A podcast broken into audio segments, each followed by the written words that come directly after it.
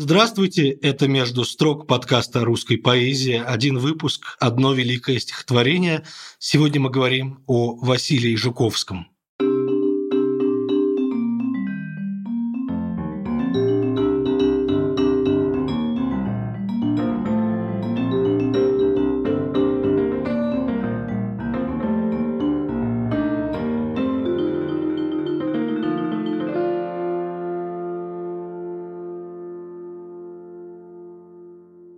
Говорим сегодня о стихотворении, которое начинает очень многое в русской поэзии, которое действительно одно из первых величайших стихотворений XIX века. Это стихотворение Василия Андреевича Жуковского «Невыразимое», э, с подзаголовком «Отрывок», написанное в 1819 году. И мы сегодня обсудим его с филологом Еленой Зейферт – писателем, профессором Российского государственного гуманитарного университета и ведущим научным сотрудником Московского государственного лингвистического университета. Елена, здравствуйте. Здравствуйте, Лев. Я очень-очень рада. Я тоже очень рад, что вы согласились. И прежде чем мы начнем говорить, конечно, я хочу вас попросить прочитать невыразимое. Спасибо, Лев. Для меня это очень большая честь, потому что Жуковский для меня поэт из поэтов – и если бы выпала такая возможность, мне бы представили волшебную возможность встретиться с кем-то из умерших поэтов, то я бы выбрала в первую очередь Жуковского. Невыразимая отрывок. Что наш язык земной перед дивной природой, с какой небрежною и легкою свободой она рассыпала повсюду красоту и разновидное с единством согласила – но где, какая кисть ее изобразила? Едва-едва одну ее черту с усилием поймать удастся вдохновению. Но нельзя ли в мертвое живое передать? Кто мог создание в словах пересоздать? Невыразимое подвластно ль выражению? Святые таинства, лишь сердце знает вас. Не часто ли в величественный час вечернего земли преображения – когда душа сметенная полна пророчеством великого видения и в беспредельное унесена. Спирается в груди болезненное чувство, хотим прекрасное в полете удержать, ненареченному хотим название дать, и обессиленно безмолвствует искусство, что, видимо, очам сей пламень облаков по небу тихому летящих, сие дрожанье вод блестящих, Сии картины берегов в пожаре пышного заката, Сии столь яркие черты. Легко их ловит мысль крылата, И есть слова для их блестящей красоты. Но то, что слито сей блестящей красотою, Сие столь смутное, волнующее нас, Сей внемлемой одной душою, обворожающего глаз. Сие к далекому стремлению — Семеновавшего привет, как прилетевшее внезапно дуновение от луга Родины, где был когда-то цвет, святая молодость, где жило упование. Сие шепнувшее душе воспоминание о милом радостном и скорбном старины — сия сходящая святыня с вышины, сие присутствие Создателя в создании, какой для них язык? Горе душа летит, все необъятное в единый вздох теснится, и лишь молчание понятно говорит. Спасибо большое. Елена, я знаю, что вы автор книги о жанре отрывка в русской поэзии, жанре, в котором невыразимое играет ну, одну из таких образующих ролей. И если я правильно понял, читая вашу книгу, вообще сама идея невыразимого с этим жанром как-то довольно прочно спаяна.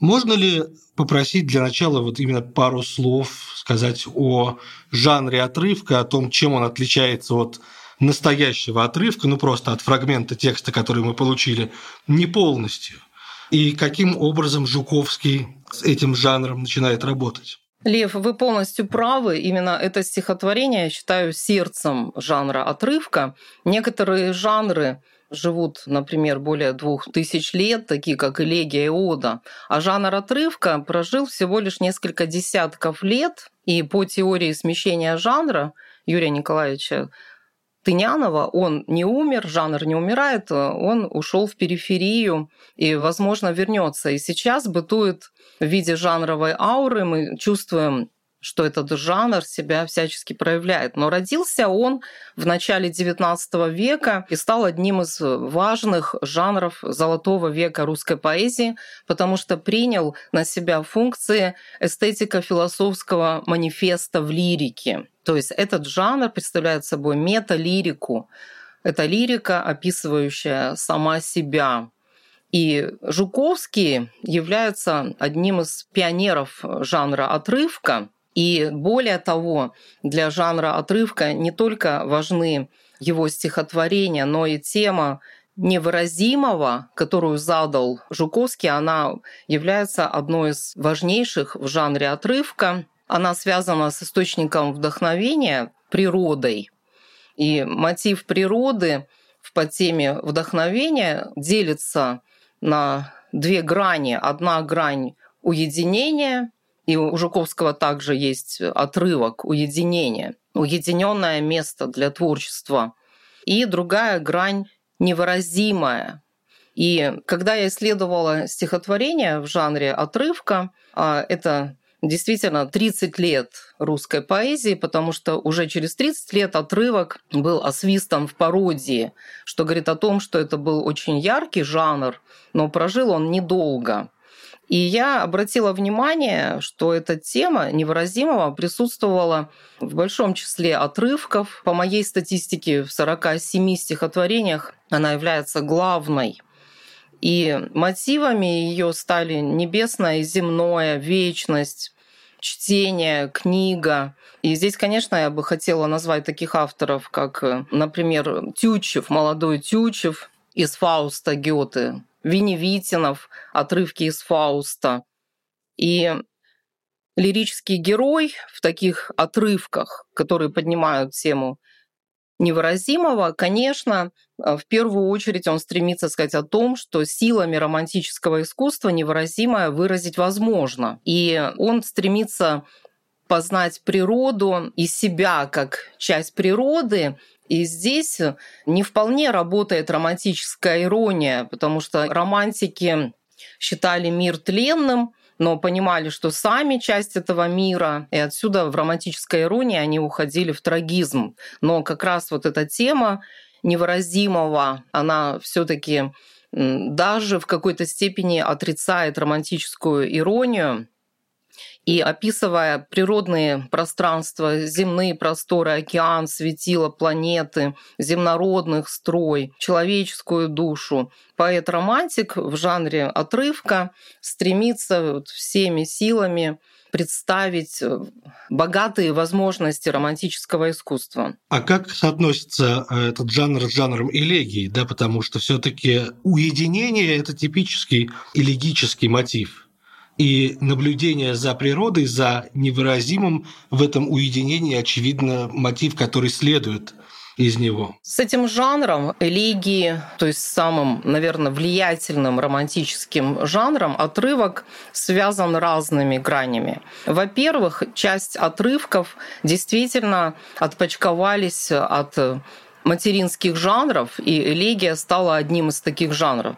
Далеко не все отрывки являются частью какого-то другого жанра, но есть ряд отрывков, которые выделились из дружеского послания, выделились из элегии, из романтической драмы, из романтической поэмы. Но можно утверждать, что элегия связана с отрывком не только как один из его источников, но элегия, конечно, показывая в качестве константы романтическую грусть, разочарование, она создает фрагмент бытия, в котором нет других тональностей. И читатель элегии, он вынужден принимать этот фрагмент бытия за все бытие, то есть вот есть только такое элегическое представление о мире. Отрывок, безусловно, отличается от элегии оптимистическим финалом. элегия, она обязана выйти в трагизм. Если взять интересующую нас тему, выражение с помощью романтического искусства невыразимого, то в элегии идет принципиально иная стихотворная ткань. Элегический герой утверждает, что он не может выразить невыразимое. Например, мы можем взять элегию первую, элегию вторую Раевского, в которых превалируют мотивы невозможности выражения невыразимого. И здесь же мы можем также поставить рядом с двумя этими жанрами, и жанр также очень важный для романтизма, дружеское послание – и авторы дружеских посланий, осознавая легкомысленность, в кавычках, выбранного им жанра, не заставляли своего героя размышлять над такими сложными эстетико-философскими проблемами. Питомцы бога света так презрительны к тому, что непонятно их уму, писал в своем стихотворении Языков.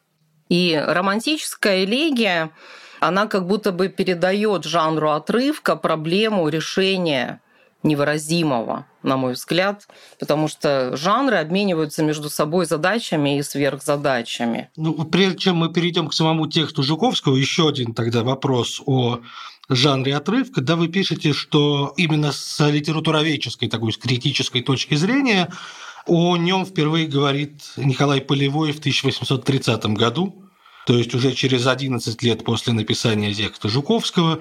Вместе с тем в «Горе от ума» Грибоедова мы встречаем явно саркастическое упоминание об отрывке «Взгляд и нечто некоего удушьего». И «Горе от ума» написано в середине 20-х, да, в первой половине 20-х.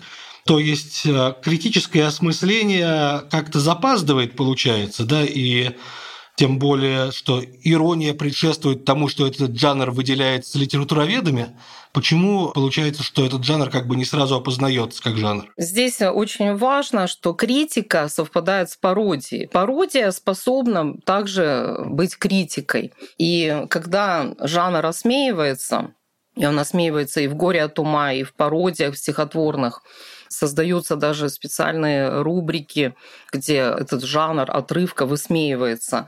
Здесь мы видим, что, во-первых, отрывок жил очень недолго, и это крайне маленькая жизнь жанра. И критика, на мой взгляд, она вступает вовремя, потому что этот жанр был эстетико-философский, серьезный.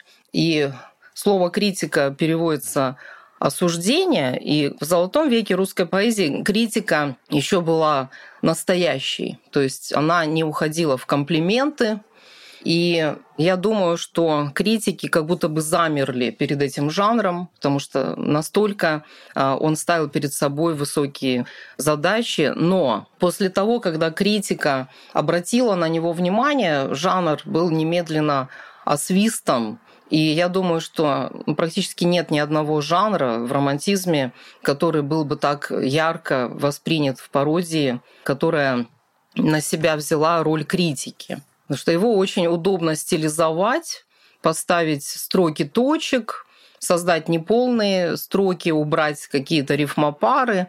И это довольно легкий вариант. И я считаю, что осмеян был именно жанр, а не отдельные его авторы. Ну и, наверное, не отдельные тексты, да, все-таки невыразимое остается важнейшим текстом. Да, невыразимое, а, конечно. Я подумал еще о общей для сентименталистов и для романтиков эстетики руин, да, эстетики неполноты, которая нам говорит о том, что здесь когда-то была полнота. Для Жуковского, наверное, это тоже важный мотив, хотя он о рукотворном в стихотворении практически не говорит. Для всех авторов этого жанра очень важен мотив отрывков из античной антологии, потому что как раз в это время была выпущена античная антология, представившая руины, некие отрывки античных стихотворений, которые не полностью дошли до нас. И отрывки античной антологии, эстетика, философские манифесты йенских романтиков, и неоконченные стихотворения. В то время очень модная практика препринта, издания, например, большой поэмы или драмы частью отрывком. Все эти факты, они стимулировали рождение отрывка, и также были и локальные истории. Например, для Пушкина одним из источников создания жанра отрывка становится лирика Андре Шинье, Несмотря на то, что Андре Шинье был сторонником монархии, но тем не менее казнь Андре Шинье стала очень важной темой для вольнолюбивой лирики. И, как известно, Пушкин имел в личной собственности книгу Андре Шинье, изданную через 25 лет после его казни. А, выяснилось, что и в ночь перед казнью Шинье писал стихи, они остались неоконченными, как и другие его стихотворения. И одаренный издатель Лятуш создал в его книге рубрику «Отрывки». Она дана несколько другим шрифтом, но в то же время стоит в ряду с элегиями, идиллиями. И Пушкин отмечал, что эта рубрика она, несомненно, оказала на него прямое влияние, потому что авторы увидели книгу, где есть целая жанровая, псевдожанровая рубрика «Отрывки».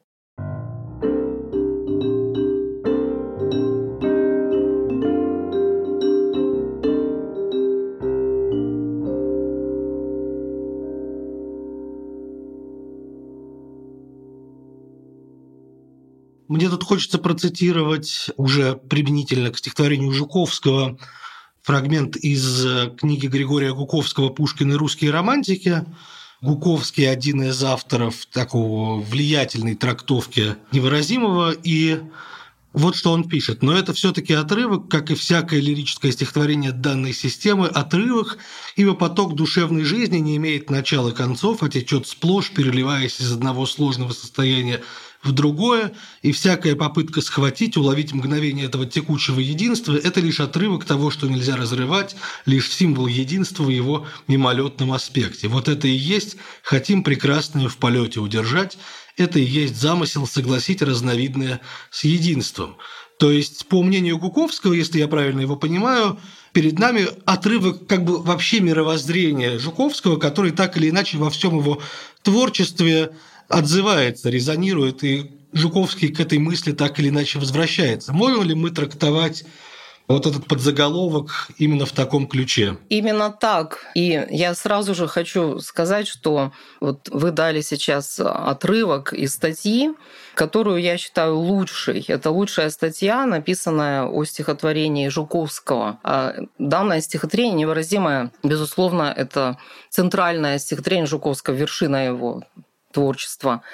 Гуковский написал свою статью, еще не зная о том, что стихотворение Жуковского вышло из его стихотворного отчета о Луне. У него в его статье есть какие-то предположения неявные. И для меня его статья, она была настолько важна, настолько авторитетна, что я и по сей день считаю, что это текст равный стихотворению Жуковского, и каждый поэт он мечтает о том, чтобы он гениальный исследователь написал о нем. И действительно, работа, хотя она научная, она читается с подъемом, вдохновением, и это великолепное чтение. Рекомендую всем прочесть эту статью. И Гуковский прекрасно выделяет структурные особенности отрывка, тематические его пласты. Действительно, отрывок не любит строфику и стремится вылиться в некий осколок бытия, в монолог, рефлексию. И то, как исследователь здесь описывает отказ Жуковского от конкретных явлений природы и то, как он описывает желание Жуковского описывать смутные переживания в душе. Это и есть истинная поэзия. Я бы хотела привести одну цитату. У Жуковского в дневнике в 1827 году есть прекрасное место. Гуковский обращает на это внимание.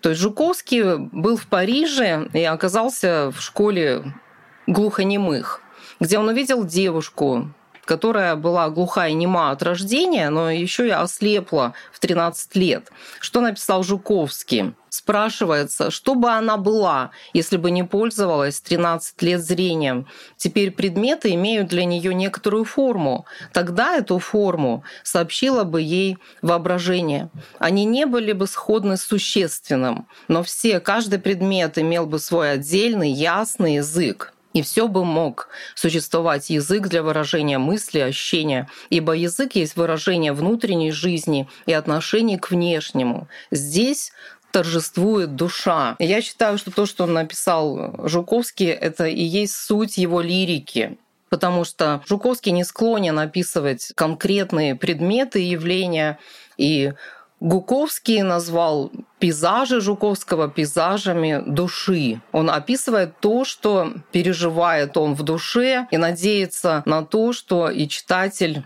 приблизится к этим переживаниям, потому что точность передачи художественного образа, она лишает текст художественности. Ну да, это в каком-то смысле импрессионистский текст, текст о впечатлении произведенном. Да. А Гуковский, по-моему, говорит, что важно, что там говорится пламень облаков, а не сами облака, да, то, как я их увидел. Да, там именно оттенки, отцветы предметов. И то, что делает Жуковский, Жуковский и Батюшков, то, что они сделали в поэзии, они в первую очередь дали возможность родиться Пушкину. Потому что не будь Жуковского и Батюшкова, конечно, такая фигура, как Пушкин, не была бы возможна сразу вслед за Державиным, Ломоносовым. Тут, конечно, вспоминается знаменитая история о том, как Михаил Гершензон принял текст Жуковского, пояснительный текст к балладе «Лаула Рук», за э, мысли самого Пушкина. Да, вот эту запись Руссо говорит прекрасно только то, чего нет. Это не значит только то, что не существует. Прекрасное существует, но его нет, ибо оно является нам только минутами для того единственно, чтобы нам сказаться, оживить нас, возвысить нашу душу, но его не удержать, не разглядеть, не постигнуть мы не можем, ему нет имени, ни образа. Оно ощутительно и непонятно, оно посещает нас в лучшие минуты нашей жизни, величественное зрелище природы, еще более величественное зрелище души человеческой, поэзии, счастья и еще более несчастья дают нам сии высокие ощущения прекрасного. И дальше Жуковский говорит о том, что стремление выразить это при понимании того, что выразить это невозможно, э, есть одно из невыразимых доказательств бессмертия.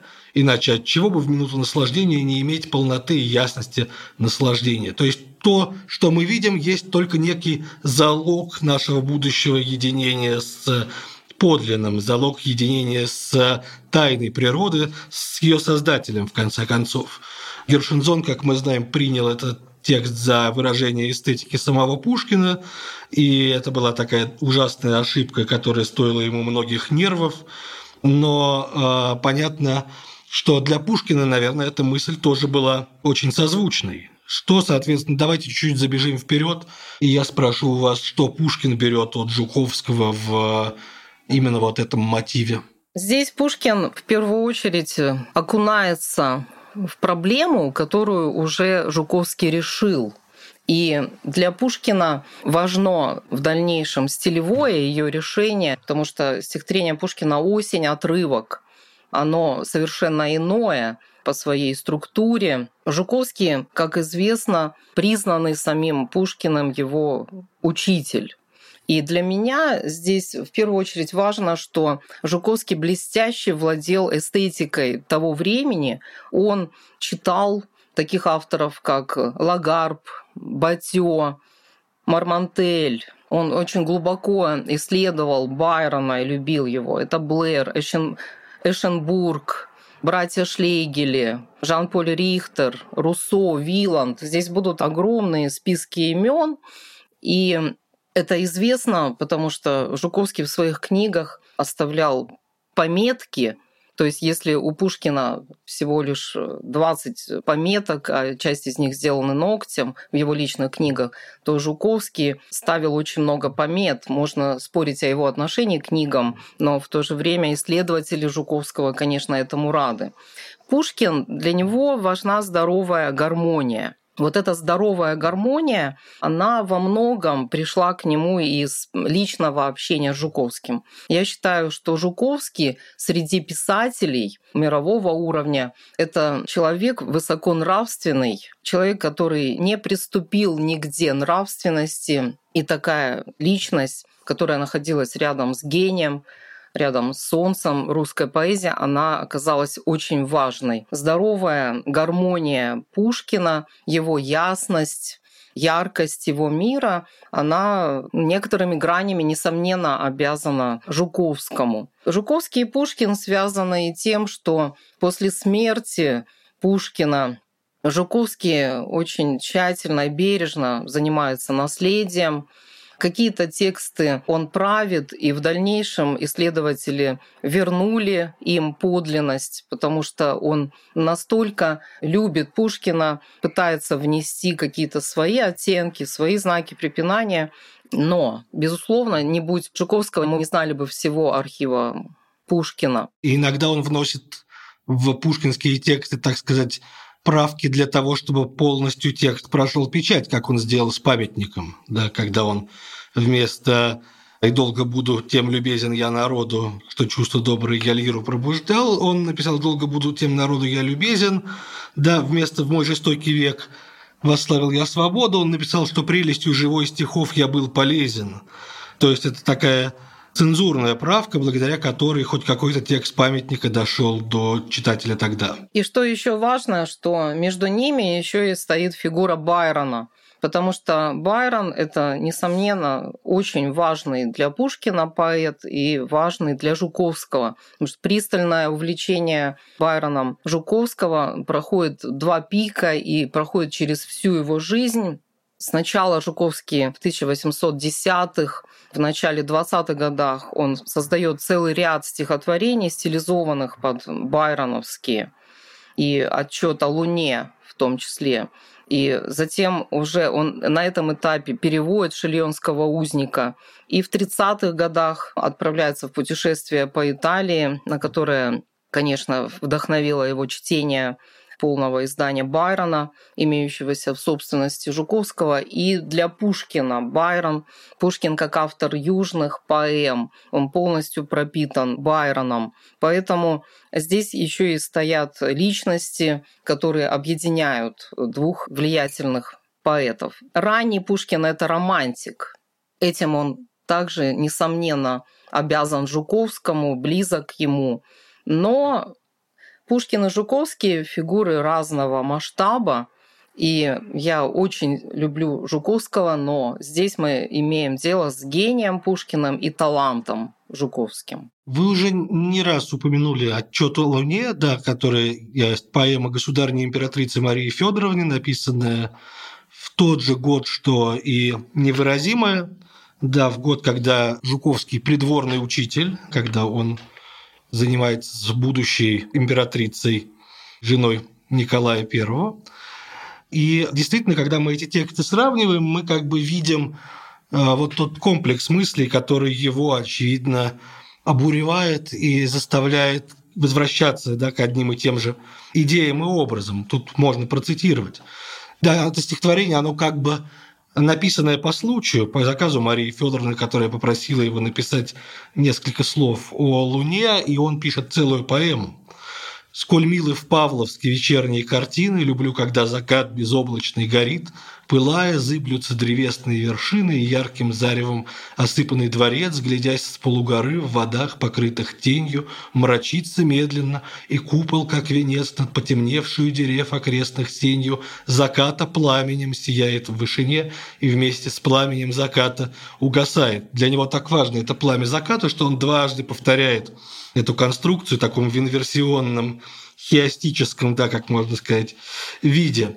И дальше он переходит немножечко да, в такой мир английских романтиков с их феями, да, фейрис и так далее. Земля волшебников и фей сквозь тонкий занавес заката манила прелестью своей, чертоги зрелись там из злата, совершенно иной ритм, не элегический, такой гораздо более, можно сказать, бодрый, гораздо более веселый. Это можно сравнить с тем, как строится музыкальное произведение из нескольких частей. Да, вот там был один ритм, а здесь такое аллегро. Но при этом мы видим, да, что закат на самом деле Жуковского интересует гораздо больше, чем Луна. И о закате он пишет не раз и не два в более ранних текстах, в более поздних текстах. Можно ли немного тогда об этом закатном мотиве, о том, почему вообще закат для Жуковского и для романтиков такое важное время? Но здесь в первую очередь это связано с тем, что для Жуковского интересны тихие явления природы. И слово «тихий», оно есть в стихотворении, о котором мы сейчас говорим, что значит тихое явление природы. Для Жуковского не столь интересны гроза, ливень, как, например, вот названный вами закат потому что это тихое состояние внутри человека. Мы говорим тихий человек, его внутреннее состояние тихое. И закат, безусловно, это меланхолия, то есть э, это размышление о конце жизни человека, но э, Жуковский глубоко верующий человек, поэтому он спокойно смотрит на закат, потому что он понимает, что его ждет после смерти.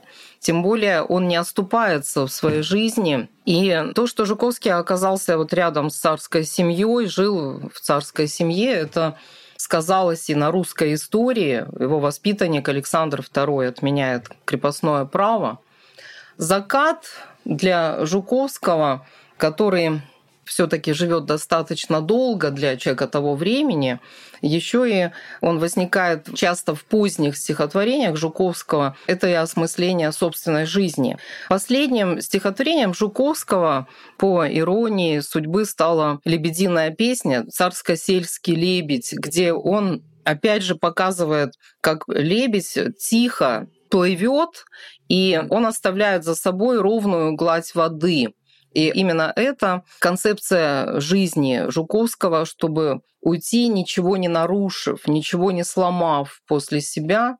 То есть ему была близка гармония, но не яркая, а тихая. Поэтому когда угу. встает вопрос, а почему Жуковский так много любил Байрона, но всего лишь сделал перевод «Шильонского узника», несколько строф из Чальд Гарольда, одно стихотворение он перевел. Жуковский, он никогда не хотел принимать на себя роль пионера, быть первым Поэтому он очень охотно уступал первое место Пушкину, совсем юному. Он даже и не предполагал, что общественность от него ждет, что он станет проводником Байрона в русскую словесность. И так и закат — это и возможность любоваться закатом, и возможность размышлять о собственной жизни, и связь с преображением, с Богом. Да, закат ведь как бы не вполне настоящее. Не вполне И столь яркие черты, вот вы говорите, что яркость не так привлекательна, как тишина и есть слова для их блестящей красоты. Тут, кстати, интересно, почему Жуковский в тексте эти слова выделяет курсивом. Я хотел вас об этом спросить, в чем роль курсива в этом стихотворении, да, то есть как бы он показывает, что это-то оболочка, а подлинное он, наоборот, выделять не станет? В чем причина? Жуковский вообще любит этот маркер. Не каждый автор использует маркеры в своих стихотворениях, и он обычно выделяет важнейшие для него оппозиции здесь, там, например, в другом отрывке, уединение отрывок. И здесь он подчеркивает те слова, с которыми хочет войти в активный диалог с читателем. Еще и подчеркивая отдельные слова, каким-то образом он создает и препятствия. Он э, стремится замедлить чтение этого стихотворения, потому что именно медленное чтение этого стихотворения дает возможность приблизиться к точке зрения автора, потому что его точку зрения читатель не сможет понять полностью. И поэтому, когда Жуковский выделяет отдельные слова, он ставит с прописной буквы отдельные понятия, то это его возможность деликатного, но довольно активного диалога с читателем. То есть просто нужно обратить здесь на это внимание, да? А почему тогда слова «святая молодость» дальше выделены этим же курсивом? Что хочет сказать Жуковский здесь? Здесь он отсылает читателя к опытности, к собственной опытности, что стихотворение написано человеком, который оставил молодость уже. Романтики очень быстро отказывались от молодости. 19-летними они уже писали элегии, в которых э, плакали по ушедшей молодости. Но здесь Жуковский, будучи воспитателем царского наследника, он в своих стихотворениях ненавязчиво иногда дает все же прямой месседж, вот эту способность воспитать читателя дидактично. Делает он это, конечно, через косвенно-оценочную точку зрения, но тем не менее курсив, на мой взгляд, это все-таки достаточно прямая попытка общения с читателем, Святая молодость здесь это некий привет из романтической элегии. Может быть, это указание на штамп как бы этой романтической элегии, да? В том числе. То есть романтизм отличается тем, что он уже не только признает идею равенства жанров, эта идея пришла еще в эпоху сентиментализма, но и он уже приветствует взаимопроникновение, диффузию жанров. Невыразимый отрывок как будто бы борется с элегией внутри себя. Элегия утверждает невыразимое выразить невозможно. И вроде бы движение мотивов идет сначала по типу элегического. Но поскольку это стихотворение поэтологично, это металлирика, то косвенными средствами поэтики Жуковский доказывает возможность все-таки с помощью романтического искусства невыразимое выразить. Он не дает нам, естественно, какого-то прямого вывода, постулата, потому что он заботится о читателе. Читатель должен стать соавтором. Читатель должен самостоятельно высечь эти смыслы. И послесловесное здесь э, глубокое. А все маркеры, которые используют Жуковский, они предлагают читателю остановиться на этом месте, поискать другие маркеры, вертикаль создать из этих маркеров. То есть здесь очень тонкие вещи, которые, безусловно, издатели всегда эти вещи оставляют ну, может быть, есть какие-то книги, где эти маркеры не учтены, но, тем не менее, для Жуковского важно все. Когда он ставит дату, она прилагается к стихотворению. Если он ее не ставит, значит, ее издатели не ставят. Это автор очень тонкий. Известно, что изданные его конспекты, потому что конспекты Жуковского — это отдельные труды, то есть как он работает с Лагарпом, с Батё. Это человек ювелирный, тонкий, очень деликатный, нюансированный. Я думаю, что вот именно этим он привлек меня и стал моей огромной любовью еще в старших классах. Вы сказали, что, да, несмотря на любовь к Байрону, он мало переводит его и, очевидно, работает в другой стихии, как бы, да, в другой эмоциональной стихии. Но при этом все-таки он именно становится проводником и Шиллера, и Бюргера, достаточно неистовых авторов для русской поэзии, да, особенно если мы смотрим там на Ленору или там на Лесного царя, например, Гетовского, да, который тоже такой достаточно страшный и насыщенный эмоциональный текст. То есть для него все таки громкость не совсем чужда. Может быть, просто он в собственных работах не хочет к ней относиться, но она все-таки не полностью чужеродна его поэтике. Да, конечно, Жуковский в большей степени аполлонический поэт в большей степени, но дионисийская струя также для него важна. И увлечение Байроном длится всю жизнь, потому что дважды Жуковский отправляется в Женеву, в Шильонский замок, в первый раз действительно это тесный контакт с Байроном генетически, когда он занимается переводом его поэмы. Но и когда второй раз он приезжает, и уже в это время поэты считают, что любовь Жуковского к Байрону угасла, тем не менее он пишет письмо из Женевы «Для меня здесь все овеяно Бироном».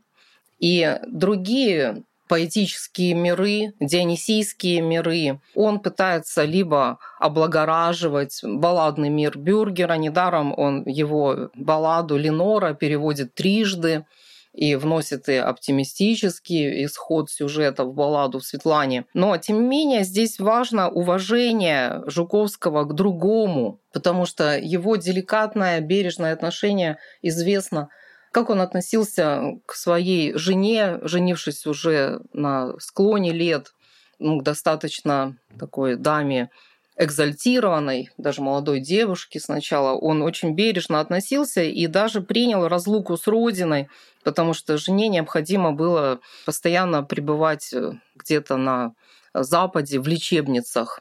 И его трепетное отношение к его поздним детям, и отношение его с поэтами, с декабристами. Он был против того, что у них в программе было заявлено уничтожение царской семьи. Но после восстания декабристов обращался с прошениями, пытался смилостивить правительство по отношению к декабристам. Я считаю, что то, что сделал Жуковский для русской поэзии, Конечно, Белинский назвал его Колумб русского романтизма, это несомненно, Жуковский и батюшка. Но он еще и э, обновил поэтический язык вот как раз с помощью того, что он принимал в свой поэтический язык совершенно разные воды. Он создал образцы русской романтической элегии, создал, безусловно, вершину жанра отрывка, разработал поэтику русской романтической баллады, активизировал развитие эстетики. И когда он выпускал «Вестник Европы», нельзя забывать о том, что это и критик. В каждом номере выходит его критика. То есть он активен, и он выступает как сильный критик. И Жуковский проводит стиховые эксперименты. Вот то, что вы обратили внимание, смена темпа, аллегро. Полиметрия очень важна для Жуковского. И что важно, что Жуковский подметил тенденцию русской литературы к прозе. Написал повесть «Марина Роща». И то, что он сделал, это, безусловно, разносторонне, широко, глубоко. Он работает на разных уровнях поэтики. И те жанры, к которым прикасается Жуковский, обновляются – и они входят через узкие врата в историю словесности.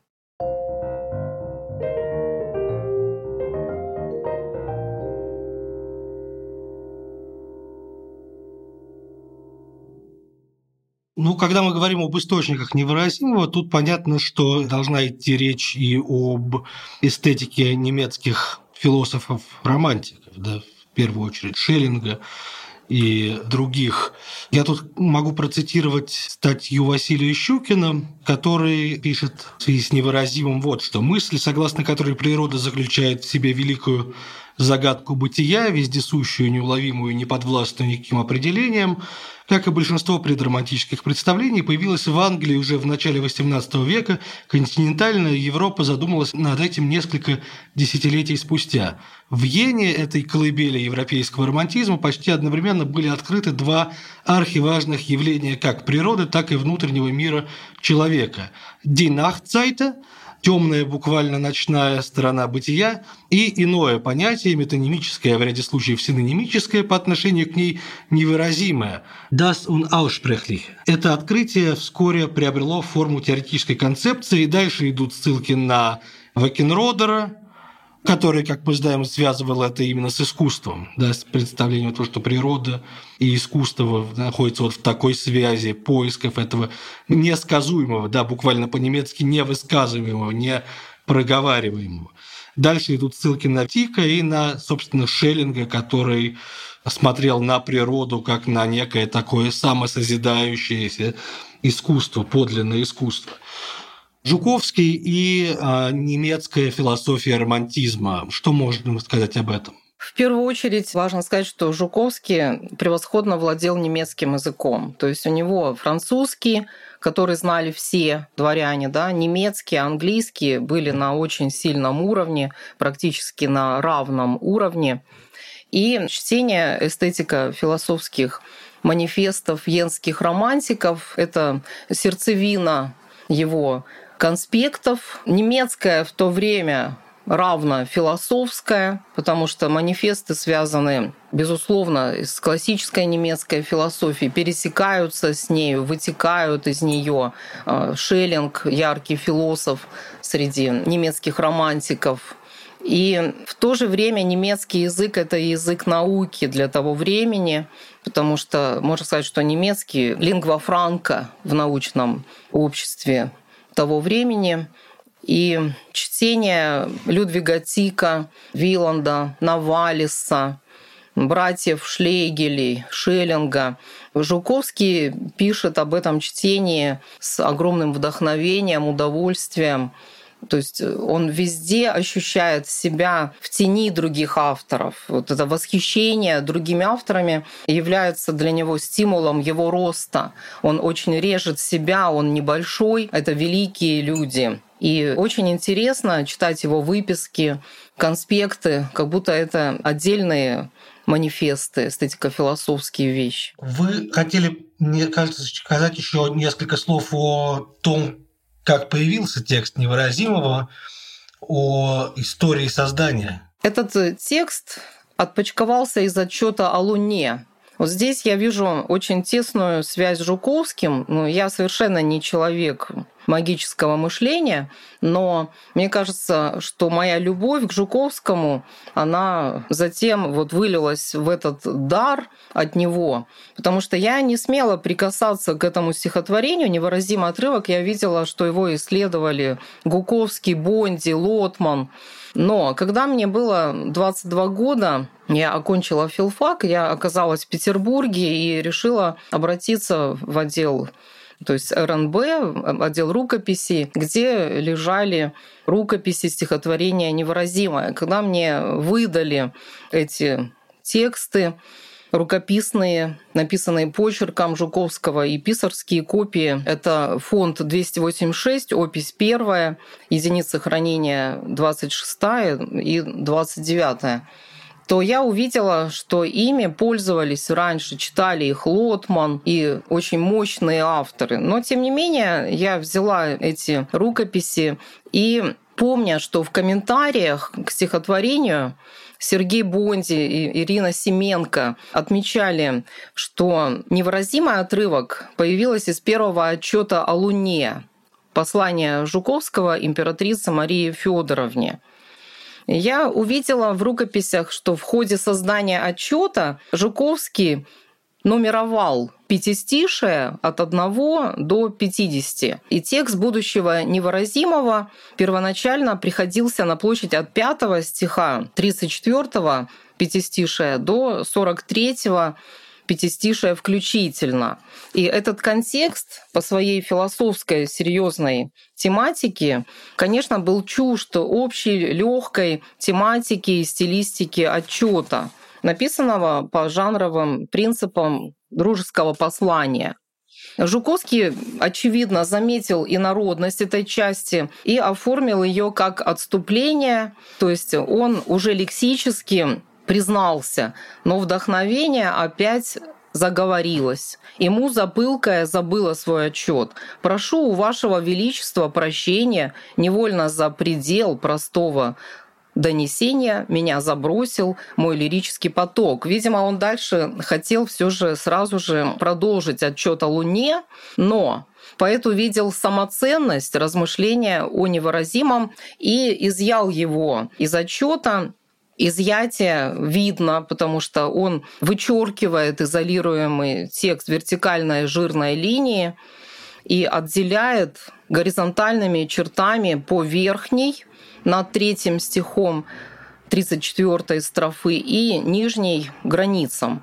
И не учитывая нумерации изъятой части, Жуковский продолжает дальнейший отчет о Луне. То есть отрывок, да, буквально показан откуда отрывок. Вот это очень редкий случай, потому что все таки большая часть отрывка стилизована. Но, например, вот осень отрывок Пушкина, мы знаем, что в черновике Пушкин продолжил ее, но потом отказался, потому что он там пытался писать, каким странам движется громада. И у Жуковского этот отрывок, он оказывается, конечно, в руках писаря, потому что почерк Жуковского непонятен, а писарь в то время выполнял функцию наборщика и принтера одновременно.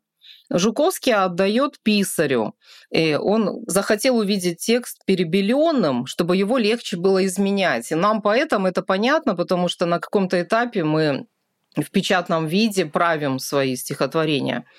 И текст был переписан каллиграфическим почерком писаря с легким нажимом тонкого пера. Здесь уже видно, что это писал другой человек. Жуковский работает с перебеленной копией.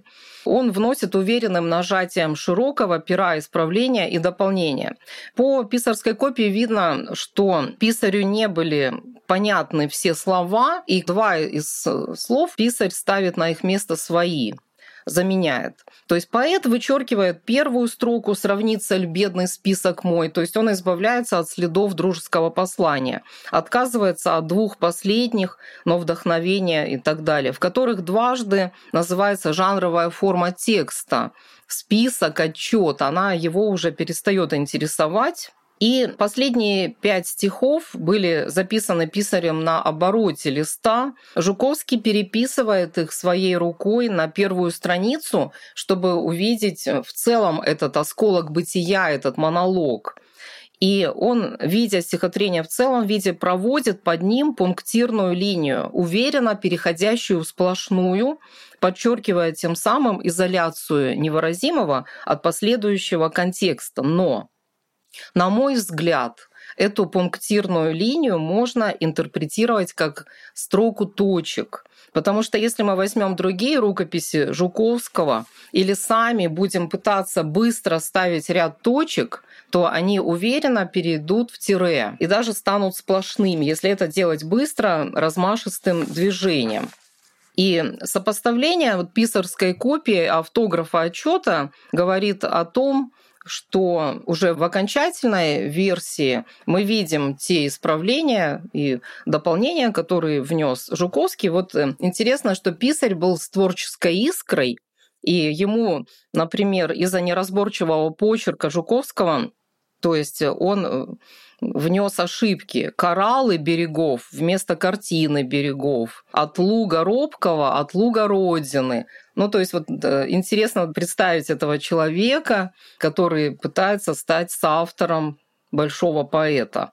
И по ходу правки Жуковский также работает над размером и метром стихотворения, и достаточно большое количество исправлений и дополнений показывает, что Жуковский переживает здесь вот жанровые изменения, и анализ рукописи Жуковского демонстрирует, что он целеустремленно создает жанр отрывка. Мне хотелось спросить еще о двух вещах. Во-первых, вот эта идея в стихотворении присутствия создателя в создании.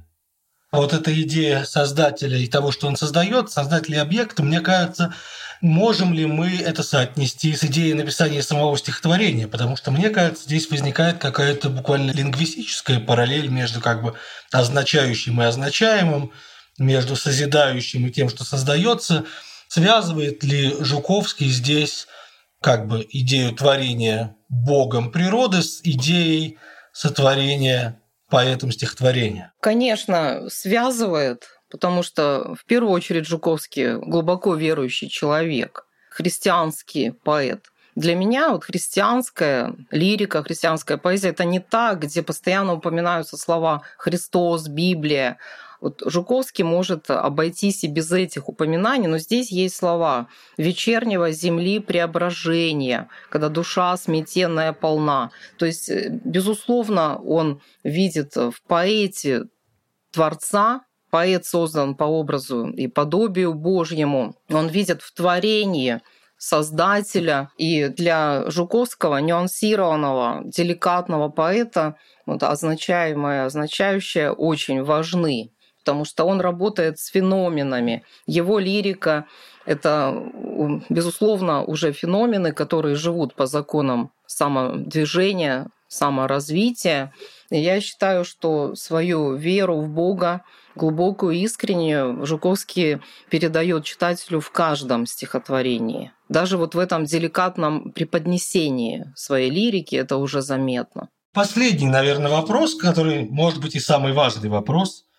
Да, вот опять-таки Гуковский говорит нам, что несмотря на идею стихотворения о невозможности выразить невыразимое, все оно создано для того, чтобы все-таки его выразить. Да, в свою очередь, тексты как бы продолжающие мысли этого стихотворения, такие как «Селенциум Тютчева», да, где говорится о том, что мысли изреченная есть ложь, что в принципе выразить ничего нельзя так, как ты об этом подумал, и так, как ты это увидел, и так, как, возможно, это было создано, они, кажется, развивают идею Жуковского, что все-таки нет, невыразимое выражению не подвластно. Так все-таки, на ваш взгляд, Жуковский противоречит идее невыразимого самим своим стихотворением или утверждает ее и э, его текст просто констатация того, что все-таки это невозможно? Спасибо, это очень важно, и я долгие годы думала над этим. Стихотворение Селенцевым, которое возникло через 11 лет после создания Жуковским своего шедевра, как и стихотворение Жуковского, показывают условия для высокохудожественной поэзии. Это тишина,